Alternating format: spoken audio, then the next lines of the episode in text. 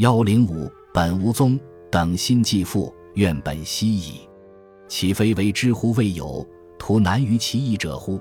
大师二门经序同上。从哲学思路来看，道安的这个说法和贵无派的玄学是相通的，但是性质和规矩却大不一样。贵无派的玄学推崇本体是为了论证现实世界的合理存在，道安的阐述之学则是为了论证现实世界的虚幻不实。因而，从同样的哲学思路出发，前者推导出了一系列肯定现实世界的社会政治观点。后者则教人如何去彻底否定现实世界，坚定追求彼岸世界的信念。道安说：“十二门者，要定之木号，六双之观境也。定有三义焉：禅也、等也、空也。用疗三毒，筹谋重病，应死忧恶，其日深矣。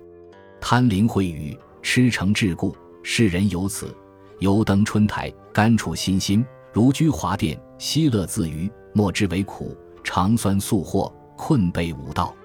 夫为正觉，乃识其谬耳。十二门经序出三藏记集卷六。夫淫亦存乎解色，不系防险也；有觉存乎解行，不系念空也。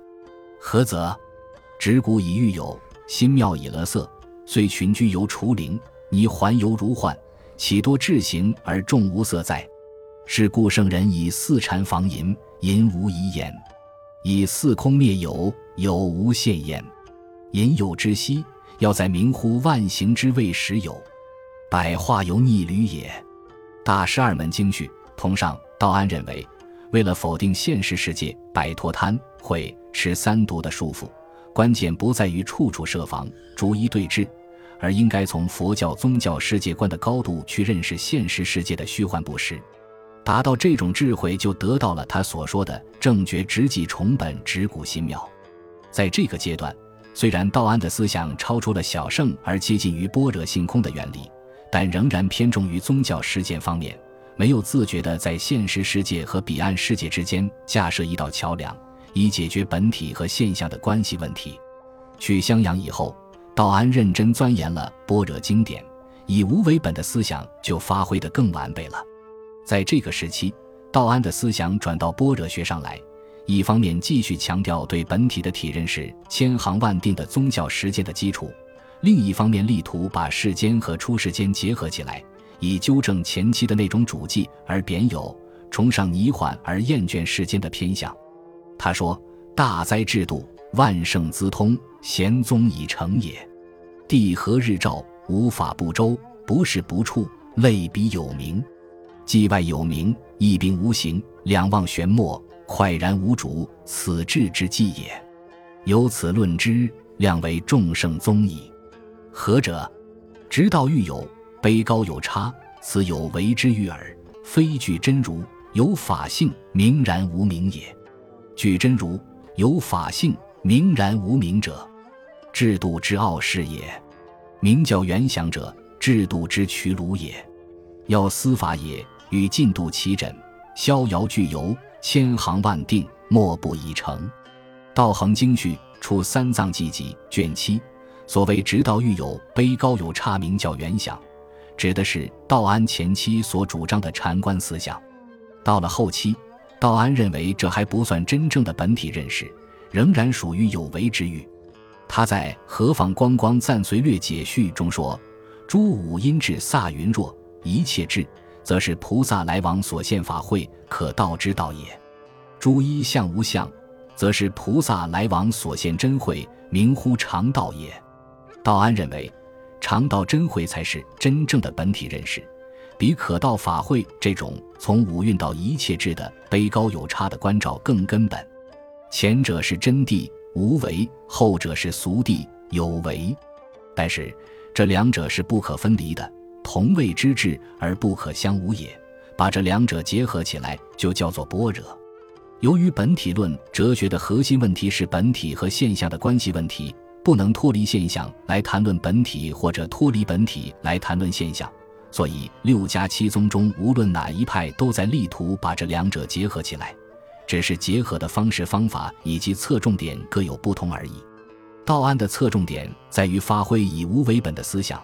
把本体描绘为绝对真实的等道，用这种等道来结合本体和现象，做到本末等而有无均境，以消除二者的对立。他说：“般若波罗蜜者，成无上正真道之根也。正者等也，不二入也。等道有三义焉：法身也，如也，真迹也。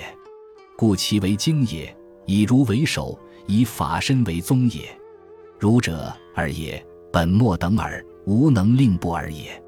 佛之兴灭，绵绵长存，悠然无际，故曰儒也。